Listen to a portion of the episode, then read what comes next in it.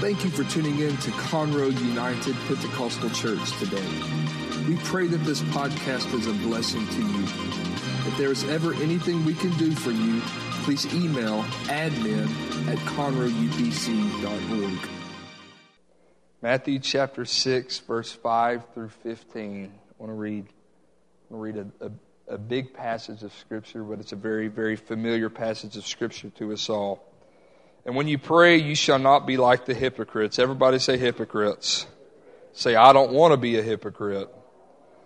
Well, you weren't very loud on that one. That worries me. I don't want to be a hypocrite. For they love to pray standing in the synagogues and on the corners of the streets, that they may be seen by men. Assuredly, I say to you, they have their reward. But you, when you pray, go into your room, and when you have shut your door, pray to your Father who is in the secret place. And your Father who sees in secret will reward openly. Everybody say openly. Openly. That means that the hypocrites were people who didn't pray in their prayer closet, but liked to pray real loud at church. And sometimes those who pray the quietest at church are those who pray the loudest at home. Amen. I don't want my spiritual life to be wrapped up around the church that I attend, but I want my prayer life to be wrapped up around a relationship with Jesus Christ. And I know that's how you feel. So shut your door, pray to your Father who is in the secret place, and your Father who sees in secret will reward you openly. I think that's a life lesson right there. What you do in secret will be shouted from the rooftop. That's a life lesson that we can live by. If it's good or if it's bad, whatsoever you do in private will be manifested in an open forum, and it won't be by your choosing, whether it be good or whether it be bad. That's why it's important that what we do in private be true. That's why whatsoever things are pure, whatsoever things are just, whatsoever things are of good report, think on these things. It doesn't say do these things. It says think on these things, because once you get something in your mind, it then gets into your heart. And then from the abundance of the heart, what happens? The mouth speaketh. And so whatever you speak out goes into a public arena, into a public forum. And that's what I want to be proclaimed, is the goodness, the purity of and righteousness of Jesus Christ. I want that to be abundant in my life. I want the fruit of the Spirit to be in full force in my life. I want people to recognize that God's Spirit is living in me, and there is fruit that comes with that life. Moving on, therefore, do not be like them, speaking of the hypocrites. For your Father knows the things you have need of before you ask Him. And in this manner, therefore, you should pray. And pray this prayer. Therefore, do not be like them, for your Father knows them. And pray this. In this manner, therefore, pray. I got mixed up. Our Father in heaven, hallowed be your name. Your kingdom come, your will be done on earth as it is in heaven. We could all quote this prayer. Give us this day our daily bread, and forgive us our debts as we forgive our debtors. And do not lead us into temptation, but deliver us, O God, from evil. For yours is the kingdom, the power, and the glory forever. Amen. And then he goes on to say in verses 14 and 15, this is Jesus speaking, for if you forgive men their trespasses, your heavenly Father will also forgive you. If you forgive men, God will forgive you. But if you do not forgive men their trespasses, neither will your Father forgive you of your trespasses. Tonight I want to talk about the importance of forgiveness. Why don't you say that? The importance of forgiveness. The importance of forgiveness. This is a very, very, very, very large subject. This could be a very, very heavy and very emotional subject. And I know that we don't have a lot of time. I have 34 minutes tonight. So I want to move quickly, and I want this to be a lesson that we can apply to our life. So many times we are guilty of it. not just us, but so many people are guilty of their relationship with Jesus Christ and our church services being centered around the miraculous and being centered around the faith realm, which that is great. I believe that God can perform miracle signs and wonders, but miracle signs and wonders will not get you to heaven. The only thing that will get you to heaven is God's Spirit living inside of you. It is possible for us to have a church full of people and never have a person saved. But it is impossible for us to have a church full of people, and it is possible for us to have a few people that are saved, and then those few people experience miracle signs and wonders in their life. So one you can have by itself, or you can have one and the other follow. I would rather have God's Spirit living in me, and if God heals me, fine. If God doesn't heal me, fine. I know that when I get to heaven, I will be healed. Amen. I'm not near as interested in earthly healing as I am in an eternal home in glory. Trust me, if I'm sick, you better believe I'm going to pray for healing. If you're sick, you better believe I'm going to pray that you are healed. If you're going through a financial hard time, I'm going to believe with you that God's going to provide. And when I'm going through a financial hard time, I want you to pray and believe and join together with me that God is going to provide. But if He doesn't, the fact that He saved me, the fact that He forgave me, that is enough for me. Forgiveness is enough. So forgiveness is something all of us want to receive, but most of us hesitate to give. Most of us hesitate to give. I'll be honest with you, this lesson I've been studying all day long, and it's made me feel uncomfortable. It's convicted me. It's pricked my heart. So if you feel uncomfortable tonight, know that that's the power of God working in you. So forgiveness is something that we all want to give. It's something that we all want to receive, but how many times do we find ourselves not being able to forgive others? Whether it be of something big or something small, something that could be a spiritual matter or something that could be just a small, trivial issue that turns into a spiritual matter because of our lack of willingness to forgive people. Jesus makes it clear, however, that we can't have forgiveness without giving forgiveness. It's impossible. That's what Jesus was telling us in Matthew chapter 6, verse 15. If you forgive those who sin against you, your heavenly Father will forgive you. Verse 15 says, but if you refuse to forgive others, your Father will not forgive your sins.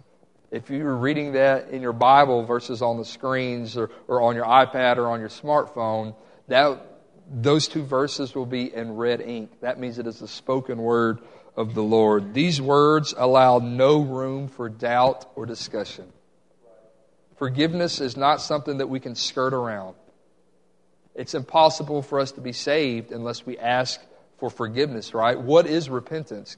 It's turning around. It's saying, God, I'm sorry for what I've done. I want you to forgive me of my sins. I need you to forgive me of my sins, my transgressions, my shortcomings, my failures, my quirks, my habits, my hang-ups, all of this stuff, God. I need you to forgive me of that. I need you to pardon me of that. Through your blood. I need that to happen. And then repentance is when God does it and we choose to turn around and walk a different way. And then those sins are forever forgotten and erased when we're baptized in Jesus' name. And then obviously the evidence of God's Spirit living in us is when we speak in another tongue that's not a language that we know, but it's God's Spirit speaking through us. So, but it's impossible. If you are baptized and you did not ask for forgiveness, you didn't get baptized. God didn't wash your sins away. You just got wet and somebody said some fancy words before they dunked you and held you down until the bubble stopped.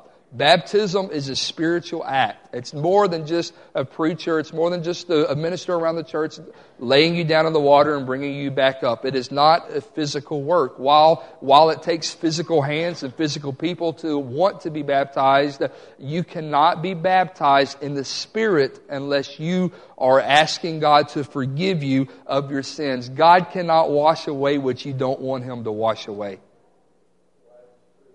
That's very important for us to realize. And even for those of us who have been baptized, God cannot forgive us. God cannot pardon us. God cannot deliver us from some things unless we want Him to deliver that from us.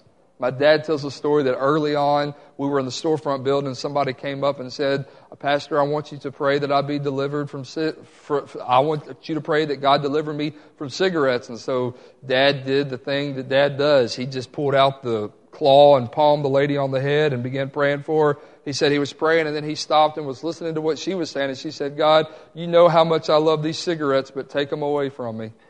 No, that's not going to happen. If we love the world, God will never take what we love away from us. Whether it be good or whether it be bad, we must have a willing heart to embrace His Spirit coming in our lives. So forgiveness flows two ways. Forgiveness flows two ways. We cannot separate receiving forgiveness from extending forgiveness. The first time that we were ever truly forgiven was when God forgave us of our sins, correct? Now, you might have asked as a kid on the playground, oh, forgive me of this. But really, you were apologizing. You weren't saying, oh, just forget this. You were just saying, I'm sorry. That's a lot of times we say, will you forgive me of this? And I believe that's a good thing to say. But a lot of times what we do is we don't really want forgiveness. We just want that person to know, hey, I know I said something mean and I recognize it. Hey, let's move forward. I'm sorry. That's really what we mean. But the first time that we were ever truly forgiven was when God forgave us of our sins. But there are times, how many of you have been in a situation where you had to ask someone to forgive you? I've been there. I've had to go to somebody, say, I'm sorry, I was wrong. I really need you to forgive me. I'm not coming to you for you. I'm coming to you for me. I'm not coming to you to make you feel better because we both know that I did something wrong. I'm coming to you because I have to be right with Jesus. And in order for me to be right with Jesus, I have to be right with you. So I need you to forgive me. Regardless of how you feel towards me, if we can never have a relationship again after this, that's fine. I know there might be consequences to my wrongdoing, but I need you to forgive me. We can never have others forgive us, and we can never forgive others until we embrace the process of Jesus Christ forgiving us. And so many times people come to us and say, hey, listen, I know that we got in this discussion. I know that we got in this argument. I know I said something that was wrong, or I know I did something that was wrong, and I want you to forgive me. And how many times have we ourselves been guilty of not being able to forgive? We might say, oh, yeah, it's all right, I forgive you, yeah. But we harbor onto the bitterness, we harbor those feelings, and it grows and grows and grows, and it develops into something much bigger than it ever should have been if we would have just forgiven that person. It's hard for us to get upset when people won't forgive us, when we won't forgive others. And that hurts and that's painful, but that's the reality of our flesh that we have to live with. We are not always perfect, but we must look past others' perfections. Because I don't know about you, I need you guys that are here tonight. I've got some serious flaws, and I need you to forgive me of my flaws, and I want you to forget that I have them, and I want you to look past that. But in order for me to desire that, I must be able to look past your shortcomings. We can hang out together for 2 or 3 days, and before long, we're going to recognize what our shortcomings are. I could realize that you wake up in the morning and you got really bad breath. And I can get mad at you for having bad breath, but I'm not brushing my teeth either. And I know that's really simple, and it's juvenile, and it's funny, but that drives the point home to much bigger issues that many of us face and many of us carry even tonight. Forgiveness is a two-way street. In order, we cannot separate receiving forgiveness from extending or giving forgiveness. Forgiveness is at the core of our emotional well-being. It is not only spiritual, but forgiveness comes into our emotions, and it also affects our physical bodies. It is fair to say that unforgiving people are emotionally sick. Have you ever met someone who was just emotionally off? They just weren't there. You didn't know what it was, but I mean, they were nice people, they were good people, but something wasn't right. You couldn't put your finger on it, but your feeler was perking something. Your radar was perking something. It was pinging something. Something was being picked up. You couldn't put your finger on it, but you knew there was something there. People's bitterness is a disease of their spirit. A disease of the spirit is much worse than a disease of our body. And it's inevitable that the unforgiving person eventually will experience physical illness as well. I found a lot of medical research today that has to do with this, and I want to read with you what some doctors and what some people that are much smarter than me and aren't even walking in truth as you and I walk tonight. But this is something that they discovered in scientific studies. Anger causes surges of adrenaline and secretes other powerful chemicals that attack the body in a negative way. The stress we carry when we refuse to give or receive forgiveness affects our hearts, our mentality, and our bodies. Stress we carry from bitterness and not being able to forgive others. To make matters worse, both rage and depression contribute to obsessive behaviors. Obsessive behaviors such as overeating, ouch, being a workaholic, overspending, and even addictions to pornography and mood-altering drugs. The study said we cannot rid ourselves of emotional pain and its side effects unless we are willing to forgive people. That's doctors. That's not preachers. That's not the Apostle Paul. That's not red letter in your Bible. That is studies that have been done on people, on their physical health, our ability to forgive or to not forgive affects us in more ways than we realize. And not only does it affect us, but it affects those that live around us. I want to be the positive person in my friend group. I don't know about you. I want to be the go-to guy in my friends. I want to be the funny guy. I want to be the guy that can encourage you. I want to be the guy that can uplift you. I want to be the guy that sees the bad. I want to be the guy that sees the good in the bad situation. Let me correct that. I want to be that guy. I don't know how you are. I don't know how you're wired. I don't know what you want to be, but that's what I want to be, because I found that however I am, that's the people that I attract to me.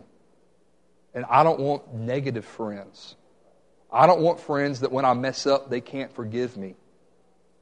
Have you ever had to have a really tough discussion with a friend? I mean, something that was, real. One of my best friends was getting married a few years ago, and there was a lot of stuff happening in his family around the marriage, and I had to have a really, really hard conversation with him. A really hard conversation, to the point to where I was his best man, and I backed out of the wedding the day of the wedding. It was a very tough conversation to have. It was very ugly. It was real life. Has anybody been there? Just real life. I know we're not talking about then Peter said to them, repent, be baptized tonight. I know we're not talking about the spiritual realm and hypothetical. I'm talking about real life. But a few months later, I was able to have a conversation with that friend, and we were able to work things out.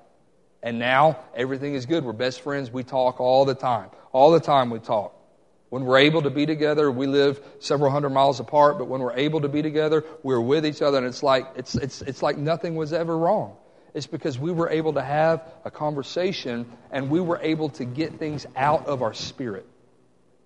We both felt like we were right. We were both coming from polar opposite directions. But we were able to put all of that aside, and we were able to leave that in the past, and now we can still maintain relationships. I recognize that some relationships aren't meant to last forever. We've all experienced that, and that hurts, and sometimes we don't understand it. But the reality is some relationships are only for a short season. But there's other relationships that are meant to be a lifetime that we can jeopardize, that we can mess up, because we are too stinking hard-headed. And I know I'm not talking to you. I know I'm talking to me. Relationships like marriage. Relationships like family. Relationships like a son or a daughter or an aunt or uncle or a parent. We all have these relationships, and we all know people who have no relationship with these people in their life. And it all boils down to something that happened 2 years ago or 20 years ago, and we can't forgive each other. And now we're depressed at the holidays. And now people commit suicide around the holiday time more than ever before. A lot of it's because of death. A lot of it's because of addiction. A lot of it is because of all these other issues. But it's probably safe to say that a lot of it is because of an unforgiving heart. And a person that can't extend forgiveness can never receive forgiveness. Unresolved anger keeps us from moving forward. My buddy that I was telling you about, we have a relationship that we were able to move past a very difficult, dark time because we were able to resolve some issues. We didn't leave anything unspoken. How many of you hate confrontation? Come on. I hate it. I'm not good with it. But the last couple of years, I've realized that if something's going to have to be confrontational, let's do it and get it over with. Let's do it and get it over with. I don't want anybody to ever have to wonder how I feel about them. I don't want to be the guy that people's like walking on eggshells around. Well, what mood is he in today? Does he like me today? Does he not like me today? No. I would rather be blunt. I would rather you just know that. Listen, I'll just make it plain, okay? Remember the old Wild West? I'm sure we've seen the old movies. I'm sure you've seen all the stuff, read the comic books or the Western books if we want to be spiritual because we don't do the movies. But we've all read to where somebody's walking down the middle of the road and they just have a standoff. They just pull their gun and pow, shoot each other down the road, right? But then we've also seen where somebody is sniping out. They're hiding in the bushes. And they don't know who shot them and where it came from. I'm not the sniper dude. I don't want to be that guy. If I got a problem with you, I'm going to meet you head on and let's face it. Let's deal with the issue. We can never fix stuff when we are tiptoeing around unresolved issues. If you have an unresolved issue in a friend or in a family member or maybe a work relationship, let's not tiptoe around it. And I know it's so easy for me to stand here and say that. I recognize that saying it is so much easier than doing it. But the reality is if God can forgive you, if God can resolve a bunch of unresolved mess in your life, I think the power that He gave us when His Spirit came and lived in us is strong enough to help us resolve unresolved issues in our relationships here on earth. It's not God's will for His children to be mean. It's not God's will for His children to have issues with everyone. If you have issues with everyone and can't forgive people and you can't have friends, there is an issue. I question if God is living in my heart if I'm like that or if you're like that. So we must be able to resolve issues. Everybody say, resolve the stuff. Resolve the junk. Everybody take a deep breath. Man, I'm seeing some of you. You're all tense. It looks like you're riding a roller coaster right now. It's all right. It's all right. All right, I didn't bring a gun. I'm not going to shoot you. I'm really not. Furthermore, if we allow unforgiveness to continue, we are likely to experience depression. Everybody say depression. Bitterness, or both of those combined. Yet more importantly than the depression and the bitterness and the physical side effects that I just talked about, the spiritual consequence of unforgiveness is being alienated from God. Let that sink in for a minute. Let that sink in. Forgiveness cannot begin until we admit our own failures. If we cannot do that much, we can neither give nor receive forgiveness. How can you apologize to someone and say, hey, man, I'm really sorry I did that, but I wasn't wrong? Have you ever had that happen to you? I've done it before. You know, hey, man, I'm sorry it happened like this, but I'm not sorry I said that. You know, that's not apologizing. That's not asking for forgiveness.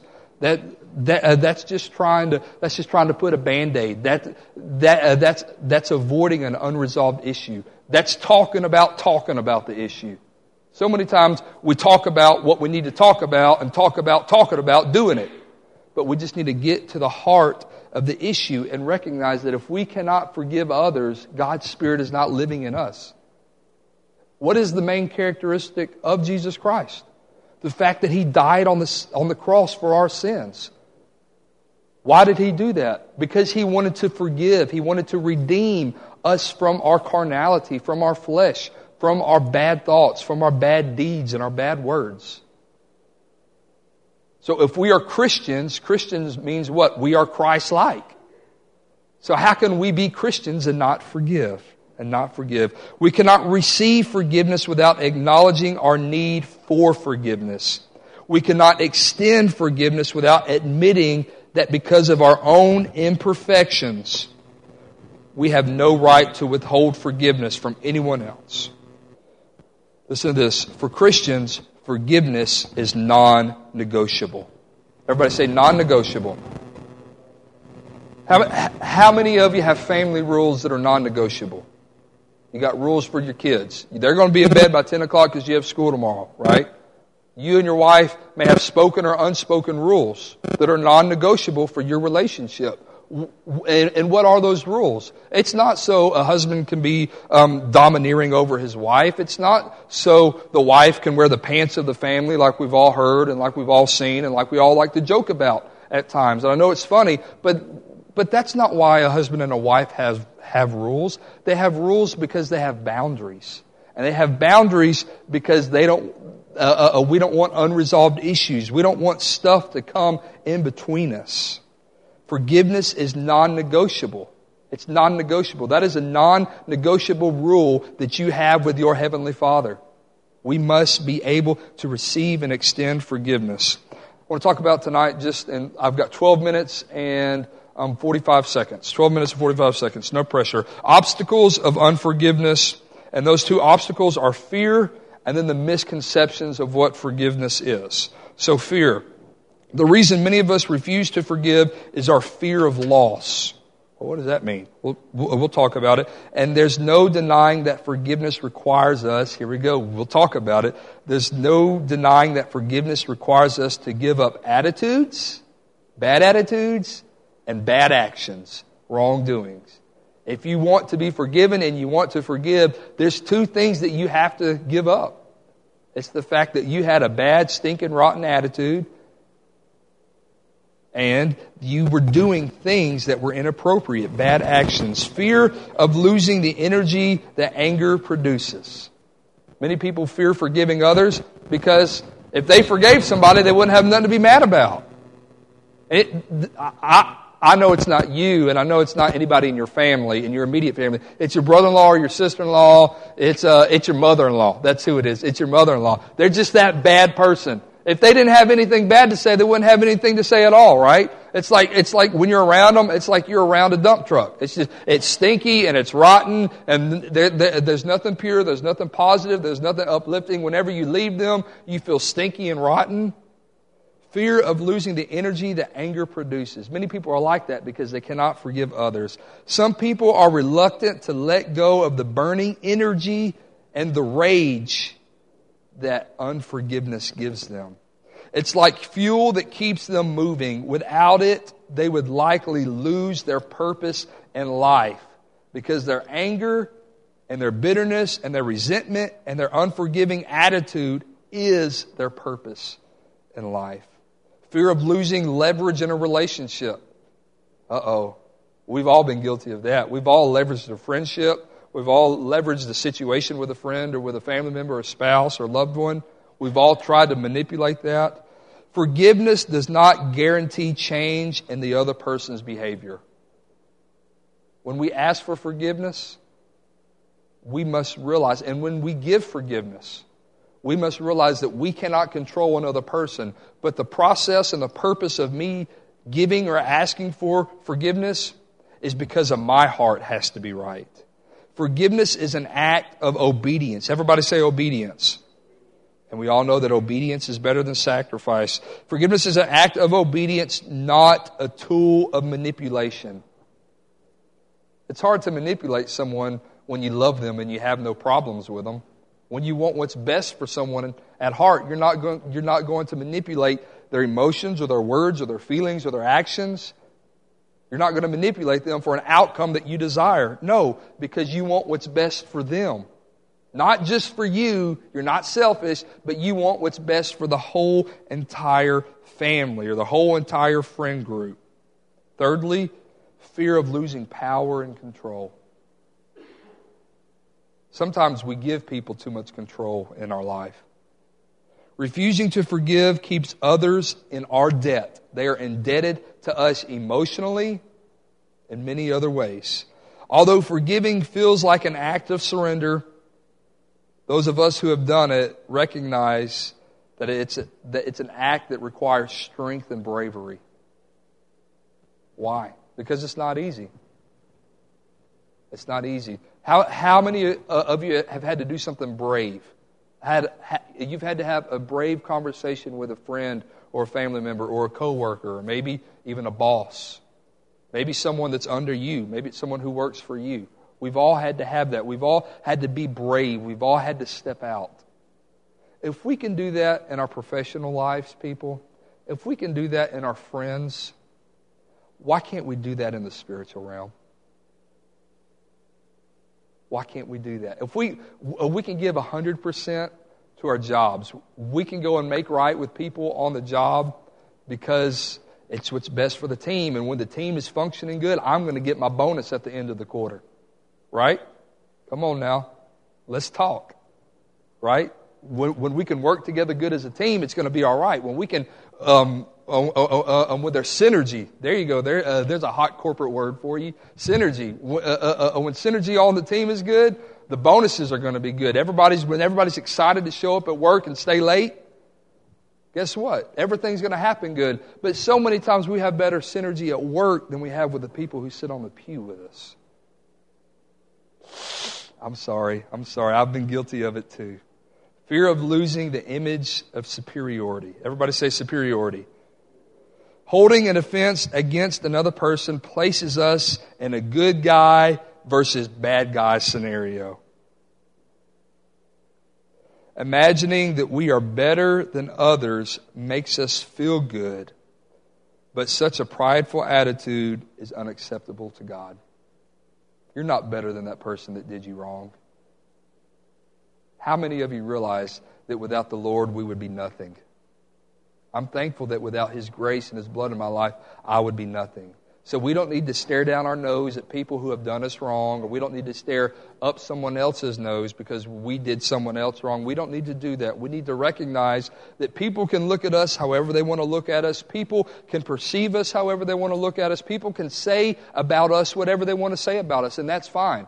That's fine. I can't change you, but I can change the fact that I'm not going to look down at you and I'm not going to look up at you. I'm going to look at you just like I should look at you because we are equal. God created both of us.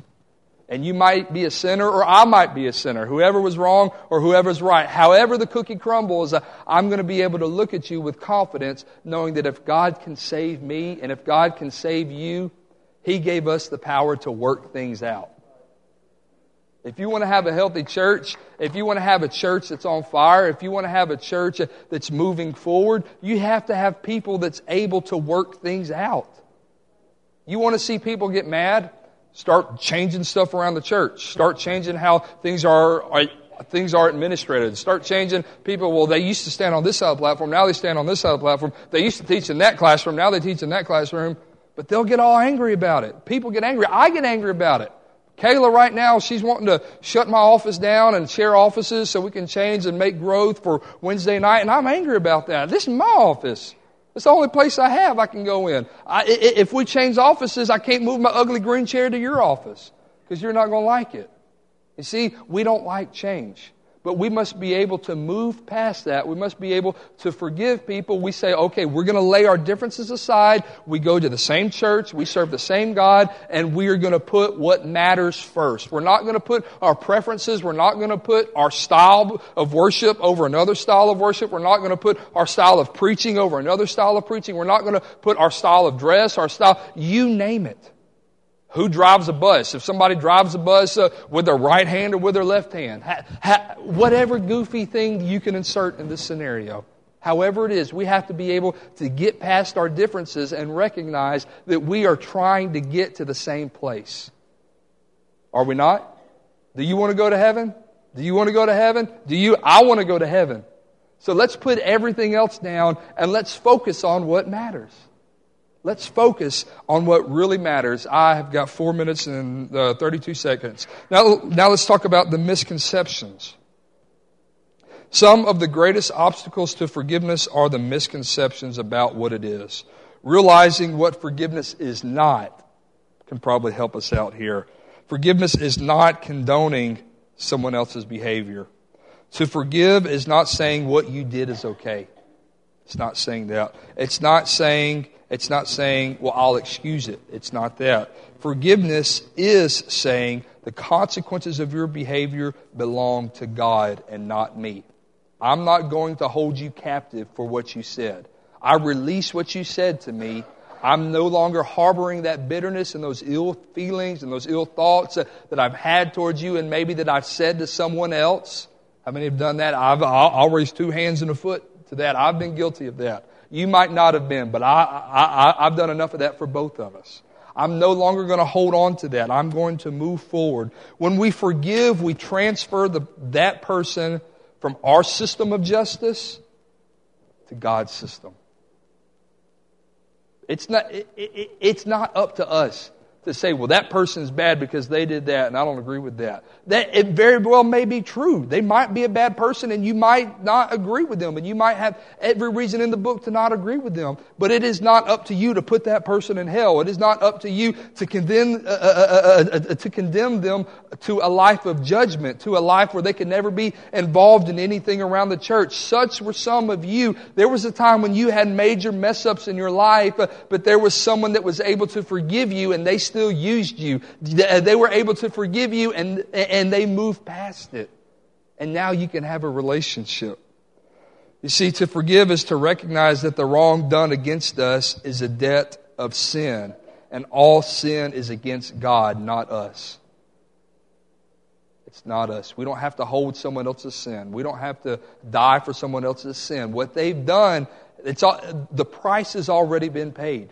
Now, whether or not they want to receive the blood of Jesus Christ and His Spirit, that's up to them. But the work of Calvary has already been done. You don't need to crucify that person for what they did. Somebody has already been crucified. And I know that hurts, and I know that's really close to home, but we have to get past this place of crucifying people for their dumb mistakes. Or maybe they're not dumb mistakes. Maybe it's someone in authority who knew they shouldn't do what they did. But yet we still hold it. We have to release that. We might have every reason in the book to be upset and harbor feelings and harbor judgment and harbor opinions towards them. But we have to recognize that it is not our judgment. It is not our opinion. It is not our feelings that matter. It is Jesus Christ. And though that person messed up, though that person failed, it could have been a public failure or a private failure. However it could have been, God can still use that person. God can still have a plan and a purpose for that person's life. You see, forgiveness is not forgetting what happened. So many times we say forgive and forget, and that's good. Sometimes we do need to forget, but sometimes we don't need to forget.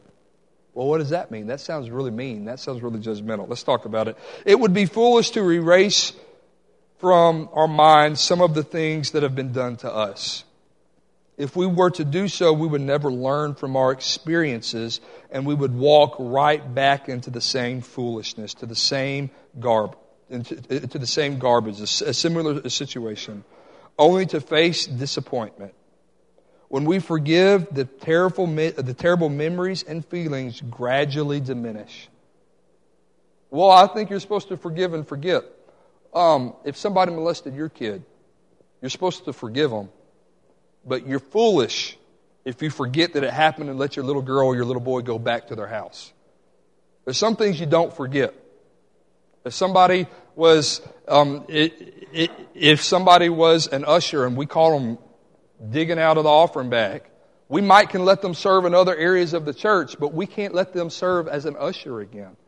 Now, they could have robbed the bank 20 years ago before they got saved, but the blood of Jesus Christ washed that away. And the blood of Jesus Christ can wash this sin away, but there's some things that you don't forget because you will repeat the same scenarios over and over and over and over again. You see, forgiveness is not restoring trust in a person. It's not restoring trust. Trust is earned. Everyone say earned. It is something that we give to those who deserve it. To blindly trust someone who has hurt us is naive and irresponsible. We can forgive people from the wrong they've done without extending to them an open invitation to do it again. Goes back to the child molester thing that I talked about. It is foolish to trust an untrustworthy person. It's foolish. It's foolish. If people have proven over and over again, if they have the same track record over and over and over again, that they cannot handle some things, but yet we continue to allow that person to be that same person in our life. We allow them to have the same role in our life. It is not their fault. At some point, we have to take responsibility for our own actions and our own lack of judgment. Agreement is not agreeing to reconcile. It's not agreeing to reconcile. Forgiveness is a necessary step towards reconciliation. And reconciliation is good and it's needed in the day that we live in. Many divorces that we have in our society can be reconciled.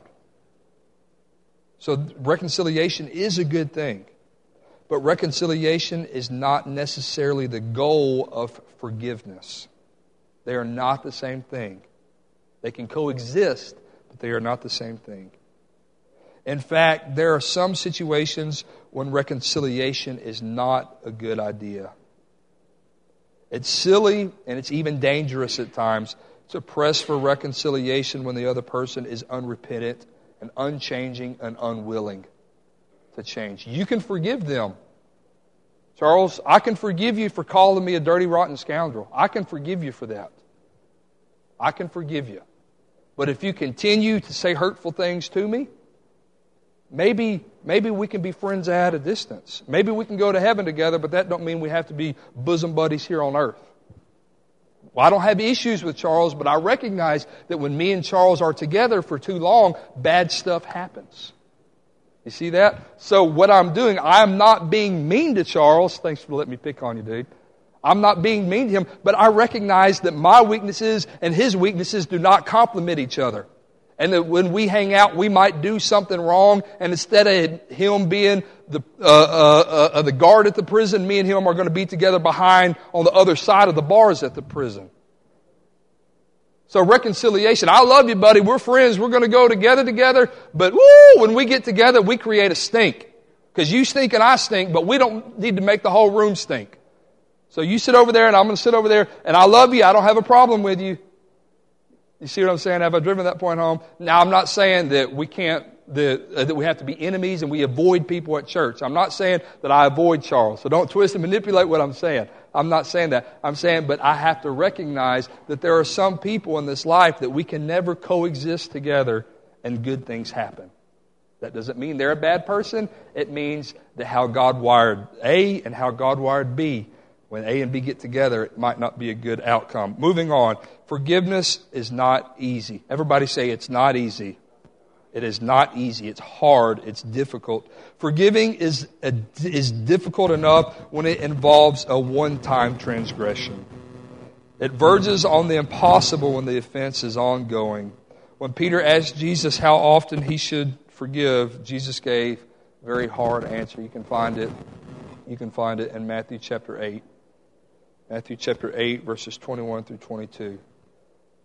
Then Peter came to him and said, Lord, how often shall my brother sin against me and I forgive him?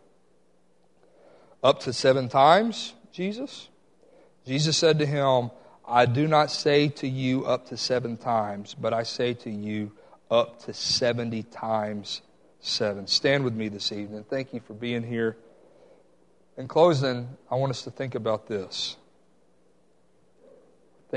Let's just think about it. Think about the mathematics of 70 times 7.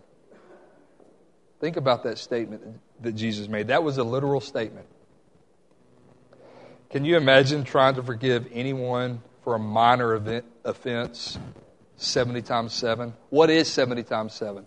What is the product of 70 times 7?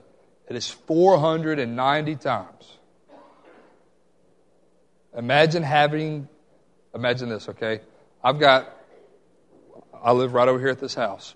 Everybody knows that. Don't knock on my door. I might be there and I might not answer, and don't get offended. It's just my house. That's the only privacy I have. When I walk out of those doors, I don't have privacy, so I might act like I'm asleep if you knock on my door, all right? If you see me out cold, come to talk to me, but don't come knocking on my door unless your leg is falling off or something. All right, so imagine this. I walk outside the door. This happened last week. Walk outside the door, and all the kids from the neighborhood, I hear a ruckus, a whole bunch of noise. And my family, my herd, we were leaving. We had to go to Houston, and I hear a ruckus, and it's loud. I'm like, where's that coming from? So I walk around the side of the house. I don't see it, and then it gets quiet. And I'm like, oh, something bad's happening. Everybody was loud, and they saw me, but I don't see them. So I'm looking around. Hey, where y'all at? Where y'all at? I turn around. On top of the studio, on top of it, on the point, there's kids up there hanging out. Oh. I said, guys, get down, get down. Y'all going to get hurt. Y'all going to get hurt. Y'all going to... Now, the first time, it was kind of funny. You know, it's something that I would have done, something I did. Okay? It's funny. But imagine that happening every day, 490 days. That would get old. And I would have to forgive that every day. After about day number 3, I'm done. I'm going to call the cops, and the cops are going to scare you. I don't want them to take you to jail, but I want them to scare you. Day number 5, if I have to call the cops, lock them up. Take them home. 490 times. To put that in perspective, that's every day for 1 year, 4 months, and 14 days. Me walking outside, seeing them boys on the roof of the studio. And I know that's really not a big issue, but there's issues in our life that are much bigger, but we still must forgive 70 times 7. Forgiveness is something that we are not capable of doing on our own accord. It takes more power, more love, and more maturity to forgive than we will ever have, regardless of our age, regardless of our ability. The only way we can truly forgive is to have God's Spirit living inside of us. So if you want to know if someone has the Holy Ghost living in them, watch how they act in a bad situation. Watch how they react. Watch how they respond. In closing, I have a challenge for you. Everybody want homework? Anybody want homework? Everybody loves homework. Why don't you go home tonight, and why don't you pray? And why don't you ask God to forgive you? I'm sure I've done stuff today that I need forgiveness for. I've said words today. I've done things today. I'm a human. Every day I need the mercy and grace of God. I need His blood to cover my life and my mind every day. On a good day, I'm still a sinner, saved by grace. Why don't we go home tonight, and why don't we find a place of repentance in our house, like Jesus was telling the crowd of people in Matthew chapter 6, remember the first few verses that I was reading? He told them, the hypocrites pray out loud at church and on the corners, but I'm telling you to pray at your house. Tonight, why don't we go home with our families, and sir, ma'am, whoever the spiritual leader is in your home, let's pray a prayer of repentance and ask God to forgive us. That's step 1, all right?